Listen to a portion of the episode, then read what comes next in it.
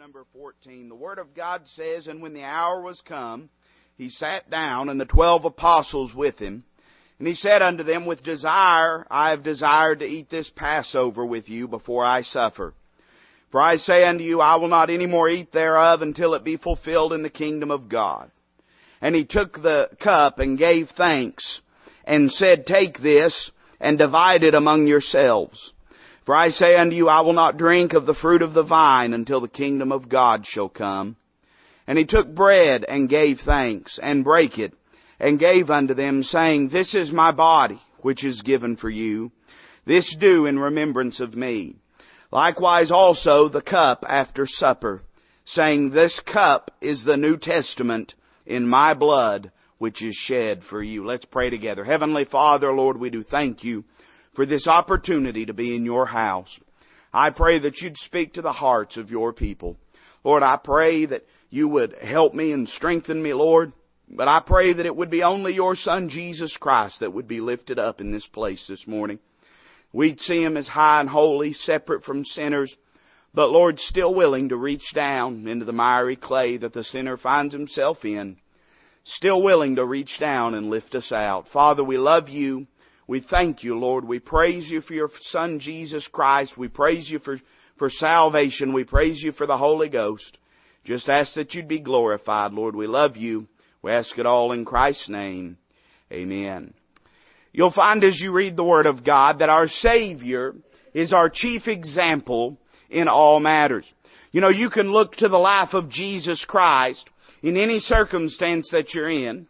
You may not find a particular example of him in the same circumstance and how he behaved, but you'll always find in principle the way that our attitude and the way that our Christian character ought to be. This next Thursday, most of us, as has already been mentioned, will sit down at a table with enough uh, food to feed a small third world country. And we'll loosen our belts and we'll eat and we'll enjoy family and fellowship and food.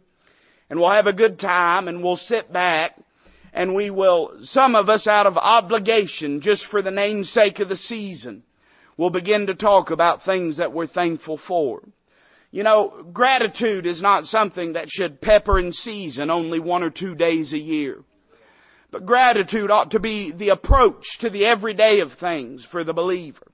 And in this way, our Savior left us a splendid example of how we are to live and the thanksgiving that we are to give to God the Father. You know, the book of James says that every good gift and every perfect gift cometh down from above, from the Father of lights, with whom is no variableness, neither shadow of turning. If you have anything that you need to be thankful in your life for, then you need to be thankful to God for it in your life. Now I understand we may be thankful to our spouse. We ought to be thankful to our spouse, thankful maybe to our children, thankful to our friends, our family, our church family. But in the same way that when David sinned, he looked towards heaven and said, Against thee and thee only have I sinned. If we were to look at the opposite side of that spectrum, we could say that no matter who God has blessed us with, no matter who God has used to bless us with, we can always point our finger towards heaven, lift our eyes in benevolence to the God of heaven, and say, It's been you that's been good to me. If you had the health to be here this morning, or if you're like some of us, you didn't have the health but you're here anyway, then it's only because God allowed you to be here.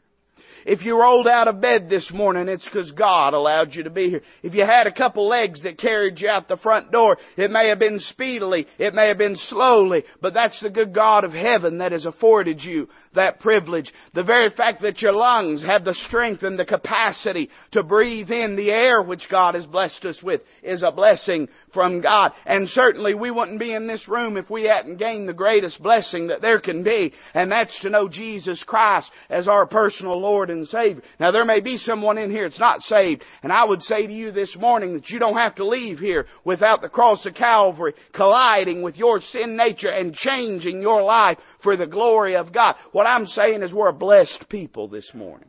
We ought to learn how to give thanks. We ought to learn how to look towards heaven. You know, they say that a pig has no capacity to look up. He can only look to the side, he can only look down, but he has no capacity to look up. Uh, all through the Word of God, swine and pigs are identified with that which is unclean. And I hate to say it, but a lot of us are like just a selfish, gluttonous old hog. God blesses us and blesses us and blesses us, but never do we lift our eyes up to heaven to thank Him for what He's done. I think we need to learn how to be more thankful. I think we need to comprehend the truth of gratitude.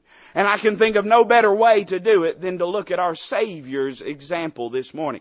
You'll find four times in the uh, earthly ministry of our Lord and Savior, four times, and I'm sure it happened many, many other times, but four that are recorded for our benefit, when our Lord stopped. Now stop and think about this for a moment. He's the Creator. The Bible says, who being in the form of God thought it not robbery to be equal with God. I mean, you understand that He's not just the, He is the Son of God, but He's not just the Son of God. He's also God the Son. He is the Creator.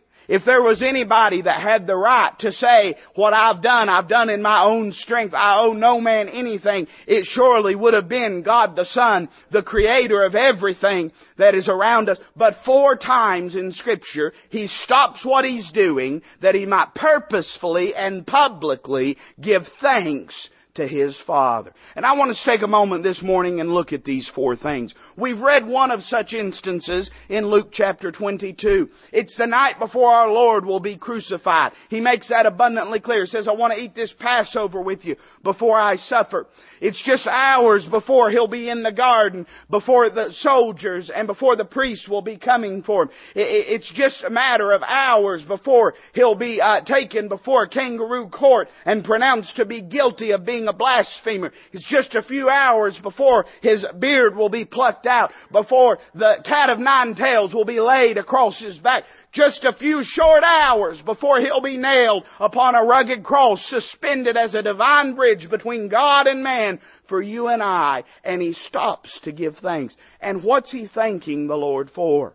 Well, he speaks about the blood and the body. He speaks about the cup and the bread. And he says, Lord, I want to thank you. Now stop and comprehend that for a moment. Hey, this isn't even my message, but can I say that we ought to thank him for our suffering too? We ought to thank him for our suffering too. You say, I don't feel like it, preacher. I don't ask you to feel like it. And I don't think God asks you to feel like it either. He just asks us to do it. Amen? That's an attitude and action of faith to thank God for our suffering. But what he's really thanking God for, because suffering has no intrinsic value in and of itself. God's not a sadist. He, he takes no, no pleasure in simply seeing people in pain. But the Bible says in Isaiah 53 uh, that when he poured out his soul unto death, said that the Lord was satisfied when he saw the travail of his soul because it would bring many unto righteousness. I'd say this morning that we ought to learn to be thankful for the propitiation of salvation. We ought to be thankful for the blood of Jesus Christ. We ought to be thankful for the cross of Calvary.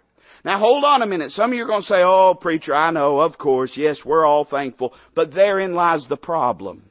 Is that we've gotten to a place where we say, oh yeah, preacher, I'm thankful. You remember when you were awestruck by the cross. You remember when if you just drew your mind's eye upon that picture of the bloodied and bruised and beaten and crucified Lord when it was enough to shake the very foundations of your soul. You see, true gratitude stands in awe that the giver would bless the receiver. True gratitude stands in awe at the magnitude of the gift that is given. I remember one time, one of the very few memories that I've got from when I was young. I don't know why. Maybe a psychiatrist will help me figure out why I blocked it all out. I don't know. But I don't have a lot of memories of when I was a real, real young boy. And, uh, but one of the memories that I do remember, and I don't know how old I must have been, probably about five or six, is I remember a Christmas morning when we all, uh, or I guess it was a Christmas night. We never opened on Christmas morning. Uh, we just always stayed up late on Christmas Eve. That was how our family did it. And I remember gathering around and I remember us all opening presents. Now, if, if I was about five, six years old, this is the early 90s, you understand. I know that I look much older, but I'm really not. But I remember the look on my brother's face when he tore open a package and within it stood a brand new video game console. And He did something, and it's really not dawned on me until this very moment that it may be where my son gets it from, because my son will do the very same thing. I remember seeing my brother literally vibrate with excitement over this video game console. My own boy will do that. If you get him excited enough, I mean, he'll, he'll just shake. Amen. I mean, it's enough to shake you when he shakes. Just the excitement, just the sheer awe that was struck over the magnitude of the gift that was given.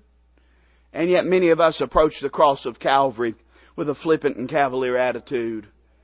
With the notion that, sure, God did that for us. He ought to have done that for us. Let me serve notice on you this morning that God didn't have to do that for you. God didn't have to send His Son to the cross of Calvary for you. It didn't make Him any more God when He did that. He was God before. He was God after. He's still God today. And God did not have to do that for you, but God chose to bind Himself by His Word and His promise that by two immutable things in the which it was impossible for God to lie, He laid down upon prophetic scripture that He would send forth a lamb that would be slain for your sins and my sins. God didn't have to do that for you, neighbor, but God chose to do that for you that He might express and exemplify His love and His grace towards you, and we ought never get over the cross of Calvary. It ought to, it ought to strike an awe in us at all times. If you can't thank God for anything else, and by the way, you can thank God for something else. The Bible says that we are to be thankful in all in everything. That's what uh, First Thessalonians. In everything, give thanks, for this is the will of God in Christ Jesus concerning you. Lots of ungrateful people praying for the will of God when they're not fulfilling the will of God in their life just by virtue of their ungratefulness. It's the will of God that you give thanks in everything. And I think the cross of Calvary is a good place to start. Turn with me to John chapter 11. I see that our Lord was thankful for the propitiation of salvation. He was thankful for the blood that was shed. He was thankful for the body that was broken. Not a bone in him was broken, but his body was broken for us. The Bible says in Isaiah 52 that his visage was marred. That means uh, that literally, if you were to look upon him, he wouldn't have even looked human. And the Lord said we ought to be thankful for this. And even he thanked God the Father. John chapter 11. I want us to read another one. Look at verse 41 with me. The Word of God says, Then they took away the stone from the place where the dead was laid. Now let me pause there. If you know your Bible, then you know right where we're at. We find ourselves in Bethany in front of a lonely tomb, wherein lies a man by the name of Lazarus, whom the Lord loved, the Bible tells us. The Jews are weeping all about. Uh, his Lazarus' sisters, Mary and Martha, are weeping. They're confused. They cannot understand. They looked to the Lord and they said, Lord, if thou hadst been here, my brother whom thou lovest would not have died. And that's exactly true. You know that Jesus, every funeral he ever went to, he broke it up. Nobody ever died in the presence of Jesus Christ. They only ever lived. And so here we stand outside this lonely tomb. A lot of confused folks, a lot of discouraged folks, a lot of hopeless folks. The Bible says that when he came to this place, he said, Roll the stone away. They said, Lord, by this time he stinketh. By this time he stinketh. But the Lord knew something they didn't. And he said, Roll the stone away. And they took the stone away from the place where the dead was laid. And Jesus lifted up his eyes and said, Father, I thank thee that thou hast heard me. And I knew that thou hearest me always. But because of the people which stand by, I said it, that they may believe that thou hast sent me.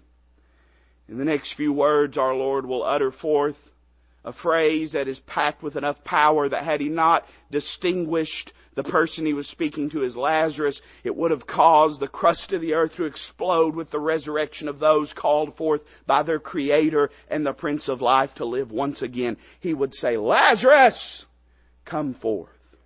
But before he ever does, he stops and he looks towards his Father and he says, Father, I want to thank thee that thou hast heard me. Can I say that we ought to be thankful for the propitiation of salvation? But as believers, we ought to be thankful for prayer and supplication. We ought to be thankful that we've got a God that hears us. You know what I find fascinating? The Lord did not say, I thank thee that thou answerest me. Whoa. He didn't say, I'm thankful that thou answerest me. He says, I'm thankful that thou hast heard me. Oh, we may be thankful for answered prayers, but I wonder how many of us are thankful simply for heard prayers. Simply for this truth that we have the privilege to go into the Holy of Holies. Do you understand the grand privilege it is to pray? Do you understand the, the magnitude of what it means for us to enter into the throne room of grace? In the Old Testament, the uh, tabernacle and later on the temple was divided into three main sections. There was the outer court in which uh, just about anyone could go.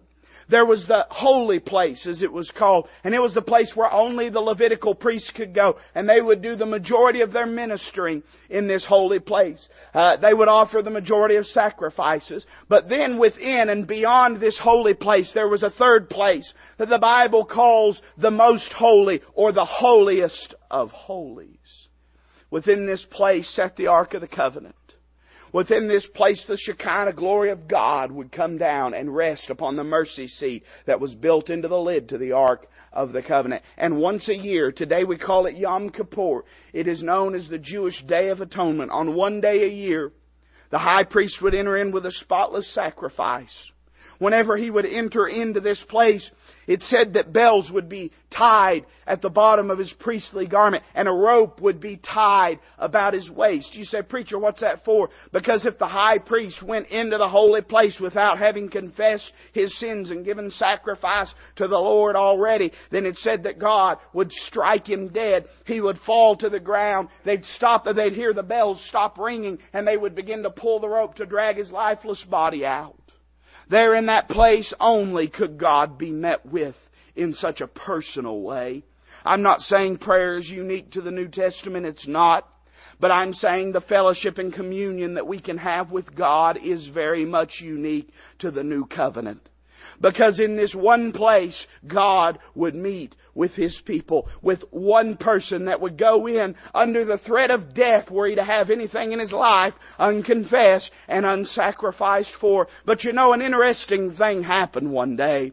We just read about the crucifixion just a little bit. Do you know that when our Lord was hanging upon the cross, uh, that in the midst of the darkness that shrouded the earth, in the midst of the seven cries that were uttered forth uh, from the most holy place that man has ever been able to lay his eyes upon, that in the midst of that time in the temple, the priests were preparing for the Passover. You can imagine the busyness of that day as they run around and make preparation. There they are in the holy place. Off behind them, they they see a veil uh, that is approximately three inches thick that is 15 foot high. They know not to go near it. They know not to disturb it, for it bears a warning upon it that any man that comes therein could die. And there they are busily about their work. There they are trying to prepare things for the sacrifice. And then all of a sudden, by lamplight, by that candle that was kept lit in the midst of the sanctuary, while darkness shrouds the earth, they hear the noise of a tearing take place, and they turn and cast eyes upon that veil that was a barrier, that was a prevention from them coming into communion with God and from the top to the bottom as if torn by divine hands of the Holy Ghost. That veil is rent in two and an access is made for man to have communion with God. That's a remarkable thing. We ought to never take it for granted. We ought to never uh, take lightly the privilege that it is to bow a knee and to enter into the throne room of grace. Oh, we ought not to be fearful, for the Bible exhorts us to come boldly before the throne of grace.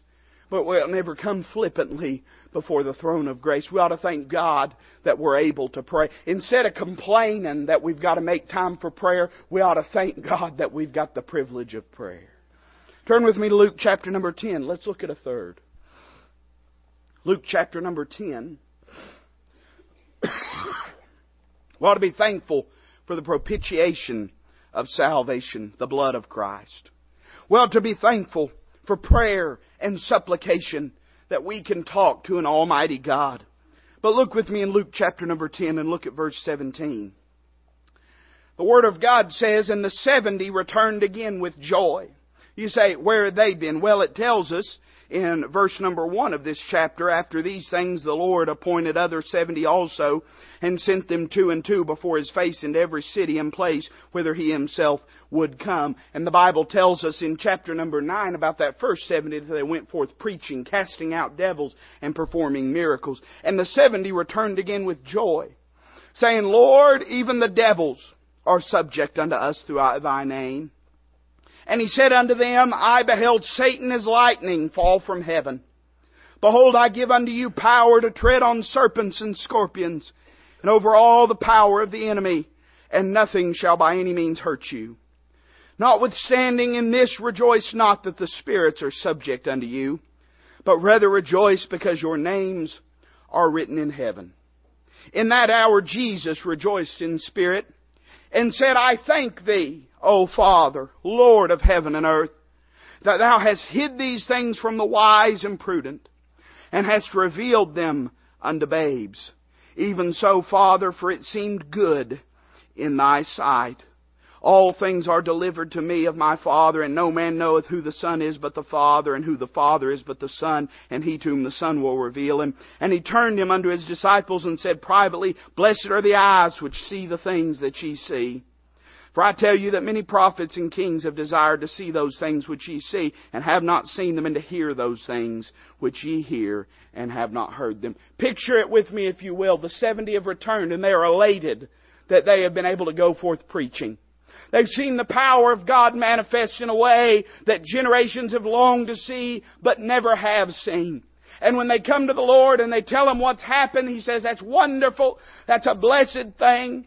Uh, that's wonderful that you've cast out devils, but listen, there's something better than that. You ought to rejoice that your name's written in heaven. And in the midst of that jubilant scene, he looks towards the Lord and said, Lord, I want to thank you that you've revealed these things to babes and not to the wise and the prudent. What's he talking about? He's talking about the things that the disciples had seen through serving him. And I'd say we ought to be thankful for the privilege of serving. We ought to be thankful for the privilege of serving God. Now, I'm not up here today to beat up anybody. I'm not up here to make anybody feel bad. I'm not up here to fuss anybody for uh, not being here or not being there. I just want to say that sometimes service gets to be a burden to us when it ought always to be viewed as a blessing to us. Uh, sometimes we look at it and we say, well, I've got to go in. I've got to do it again. I've got to do that. Can I tell you something? There's folks for many generations that would have longed to be in the service of God Almighty but through the grace of Calvary, you and I have been counted as fellow laborers of Jesus Christ and joint heirs with Him. Can you imagine the privilege it is? I mean, we live in a world where people are employed by bosses they hate, by companies they can't stand. Uh, we live in a world where folks feel like they're in shackles and chains all the time. And the great tragedy is sometimes even God's folks try to act like serving the Lord is a bondage and is uh, chains about them. But can I say that it is a blessing that we get to serve the King of Kings. You ought to count it an honor. You ought to count it an honor to get to come through the double doors of a church house. Not because of me, not because this church, but because you're saved and you've been counted worthy to be able to serve the Lord Jesus Christ. Next time that the Holy Ghost tells you to give a tract, next time that the Holy Ghost says talk to that person, instead of groaning and grunting and sighing, you ought to stop and say, Lord, I just want to thank you that you'd trust me enough with a man's eternal soul as to have me be a witness to them. I mean, that's a privilege, friend. It's a privilege to be able to serve. Never have we lived in a day, and I'm trying to be very careful with how I say this because I don't have a whole lot of words left, amen. But we live in a day where, where the leverage has shifted. And folks go around thinking that the house of God needs them. I'm just telling you the truth now. Folks think that they have something that they can barter with God and that the house of God needs them awful bad. God help us when we get to the place that we think we're on higher ground than the church of the Lord Jesus Christ.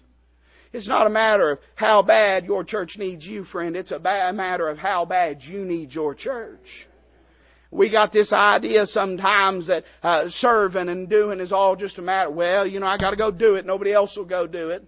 No, listen, friend, God will bring someone to do it if we'll do it with a bad attitude. But if we're willing to do it as unto the Lord Jesus Christ, hey, the Lord loveth the cheerful giver. I think the Lord loveth the cheerful server too. And I think we ought to look at it as a privilege. Not just a burden. Now, before I, before I move on, can I say I know what it's like? I know what it is not to feel well. I know what it is to feel like, uh, like you're being uh, left holding the bag. I know what it is to feel as though no one else is doing their part. And they say that churches are like any other business or organization in this, that you have the 80-20 principle. Most of the time you got 20% of the people doing uh, the work for the 80% of those that aren't. I'm aware of that. And I know what it's like to get discouraged. But when those times come, you know what we ought to do? We ought to have just a little bit of a reality check in the presence of God where we stop and think about all the folks in this world that give anything to have a Bible to read, that give anything uh, to know enough about the Bible to witness to somebody. We ought to think about all the folks in this world. Listen, folks are, this morning, there's folks that are in danger of going to jail for doing what we're doing here. We ought to learn to thank God for the privilege of serving Him. Let me give you one more. Turn with me to John chapter 6. John chapter number 6. we ought to be thankful for the propitiation of salvation, for the cross of Calvary. We ought to be thankful for the prayers and supplications that we can offer the closet of prayer. We ought to be thankful for the privilege of serving, that we can serve God and the honor that it is to be counted worthy. But look with me at John chapter number 6, and I want to give you a very simple one to close. Look at verse number 11. The Bible says, And Jesus took the loaves. You know what loaves. The loaves that were brought to him by the little lad. Here there's 5,000 men and who knows how many women and children gathered on the hillside and they're hungry. And this little boy brings these loaves and these fishes and says, I've not got much, but everything I've got is yours. And Jesus took the loaves and when he had given thanks, he distributed to the disciples, and the disciples to them that were set down. Now notice this phrase, and likewise of the fishes, as much as they would. We ought to be thankful for the provision of sufficiency. Isn't it interesting? And if you read on in that chapter, you'll find that the Bible says in the next verse they ate till they were filled. We ought to be thankful that God meets our needs. We ought to be thankful that God meets our needs. Isn't it interesting that God didn't give them just exactly what they needed? God gave them 12 basketfuls over and above what they needed. There's lots of times when we say, well, the Lord meets my needs, but if we were really to be honest, we'd have to admit that the Lord exceeds our needs. There's lots of things in our life that we don't need that God blesses us with. I open up my closet and I see uh, just a rack full of suits, and I think to myself, there's preacher boys around this world and national pastors in this world that they don't even have one suit to wear, and oh, how I'm blessed. I open my refrigerator, and you know how it is. I remember growing up, we'd be riding home, and uh, uh, we'd be riding home with mom and dad, and we'd be trying to figure out what we was going to do for supper. And uh, I'd say, I'm starving. Because, you know, kids, they, I mean, that's, that's a real danger on Sunday afternoons that your kid's going to starve to death on the way home from church. And they'd say, we got bologna at home. You can, you can picture which one was saying that, can't you? As dad. We got bologna at home. I'd say, I don't want bologna. He'd say, then you ain't starving. I remember they used to tell me about a time when my sister was little bitty, long, long time ago, when when she was just a baby, you know, and she she was just a, a, a little tyke, and they were riding home from church, and at that time, you know, that the Friezo was was down there, and folks would stop off at the Friezo, and they were riding home, and she said uh, she said I want some Friezo, and they said, well, we might just have to stop at the store and get stuff to make sandwiches. And she said, No, I want Friezo. And they said, No, the store. She said, I want Friezo. They said, How about bologna sandwiches? She said, All right, let's stop at the store. what I'm saying is this most of us, we have more than we need. And I don't say that to browbeat us. That's not capitalist guilt. That's not uh, American exceptionalism uh, apology. I'm just saying that most of us, God has not just blessed us with what we need. God's blessed us with over and above what we need. I mean, listen, the very fact if you work a job, the reason you've got the health to do it is because God's blessed you with it. I mean, the reason you've got a roof over your head, the reason you've got the house that you've got, the reason you had a car to get you here this morning is because there's a good God in heaven that that has blessed you with it. And we ought to learn to be thankful. We ought to take inventory occasionally. You ought to look around next time you're getting that bag ready for the Goodwill. You ought to look around and just thank God that you got so much junk you're having to throw it away. That's the truth now. Have so much stuff you're having to give it away, but you don't want to throw it away because it's too good to throw away. You want to give it away. I'm talking to you, women. Amen. you know who I'm talking to this morning. Husbands say, well, we'll just throw it away. No, that's too good to throw away. So we'll give it to the Goodwill. Why? They don't need it. Well, it's too good to throw away. Then the husband sneak and throw it away when they ain't looking anyway. I can hear some of the women grumbling out there. Well, he just hadn't seen it. It's nice. you see, the reality is, most of the time it is too good to throw away. That just tells me how blessed we are. We've got things that don't belong in the trash heap that we've got too much of and we don't know what to do with. I'm saying God's blessed us. We ought to learn to be thankful for that. Next time we're grumbling because we don't have that, that nicer car or that or that new house. I'm talking, I'm preaching to me this morning. We got a, we got a sign in our yard. We're trying to sell ours. Next time that we get tempted to grumble and complain, wanting a nicer house or a better car, a nicer suit of clothes or a bigger TV, we ought to just stop for a minute, look around at all that God's blessed us with, and just look towards heaven and say, Lord, I want to thank you for what I do have instead of complain about what I don't have we ought to be thankful. Gratitude is something that shouldn't be reserved for November 27th, 28th. It's not something that should be reserved just for this time of the year. And you know the great tragedy of it? Gratitude has become something that comes in seasonally, that people only talk about at the same time that they talk about, about pumpkins and pecan pies and coffee and, and sitting by the fire. Gotten to a place where it's just a seasonal thing. And maybe I'm just contributing to the problem, preaching it at Thanksgiving, but I think we need it all the time. We need to learn to be thankful to God for what He's done. I wonder how many of us God has pricked our hearts this morning and said, you know, you've not exhibited an attitude of thankfulness. When we're unthankful, we're out of the will of God. So, oh, preacher, that's a stretch. No, not really. When the Lord says, in everything give thanks, for this is the will of God, I'd say we have some solid scriptural authority to say that when we're unthankful, we're out of the will of God. We may not be out of the will of God with where we work or live or who we're married to, but we're out of the will of God in our attitude. And I wonder how many of us would have to be honest with heaven this morning and say, you know, I've not been thankful like I need to be. And I need to get in front of an altar on my face before the Lord and ask His forgiveness. I need to get my life corrected. Don't go by what you feel this morning. Go by what the Word of God says. Don't just say, well, the Lord ain't beat my head and dragged me down to that altar, so I ain't going. Go by what the Lord has said in His Word. And if you'd have to say, Preacher, that's me, I want you to have an opportunity to get alone with the Lord, ask His forgiveness, and ask Him to adjust that attitude of gratitude that we all need to have with our heads bowed, with our eyes closed.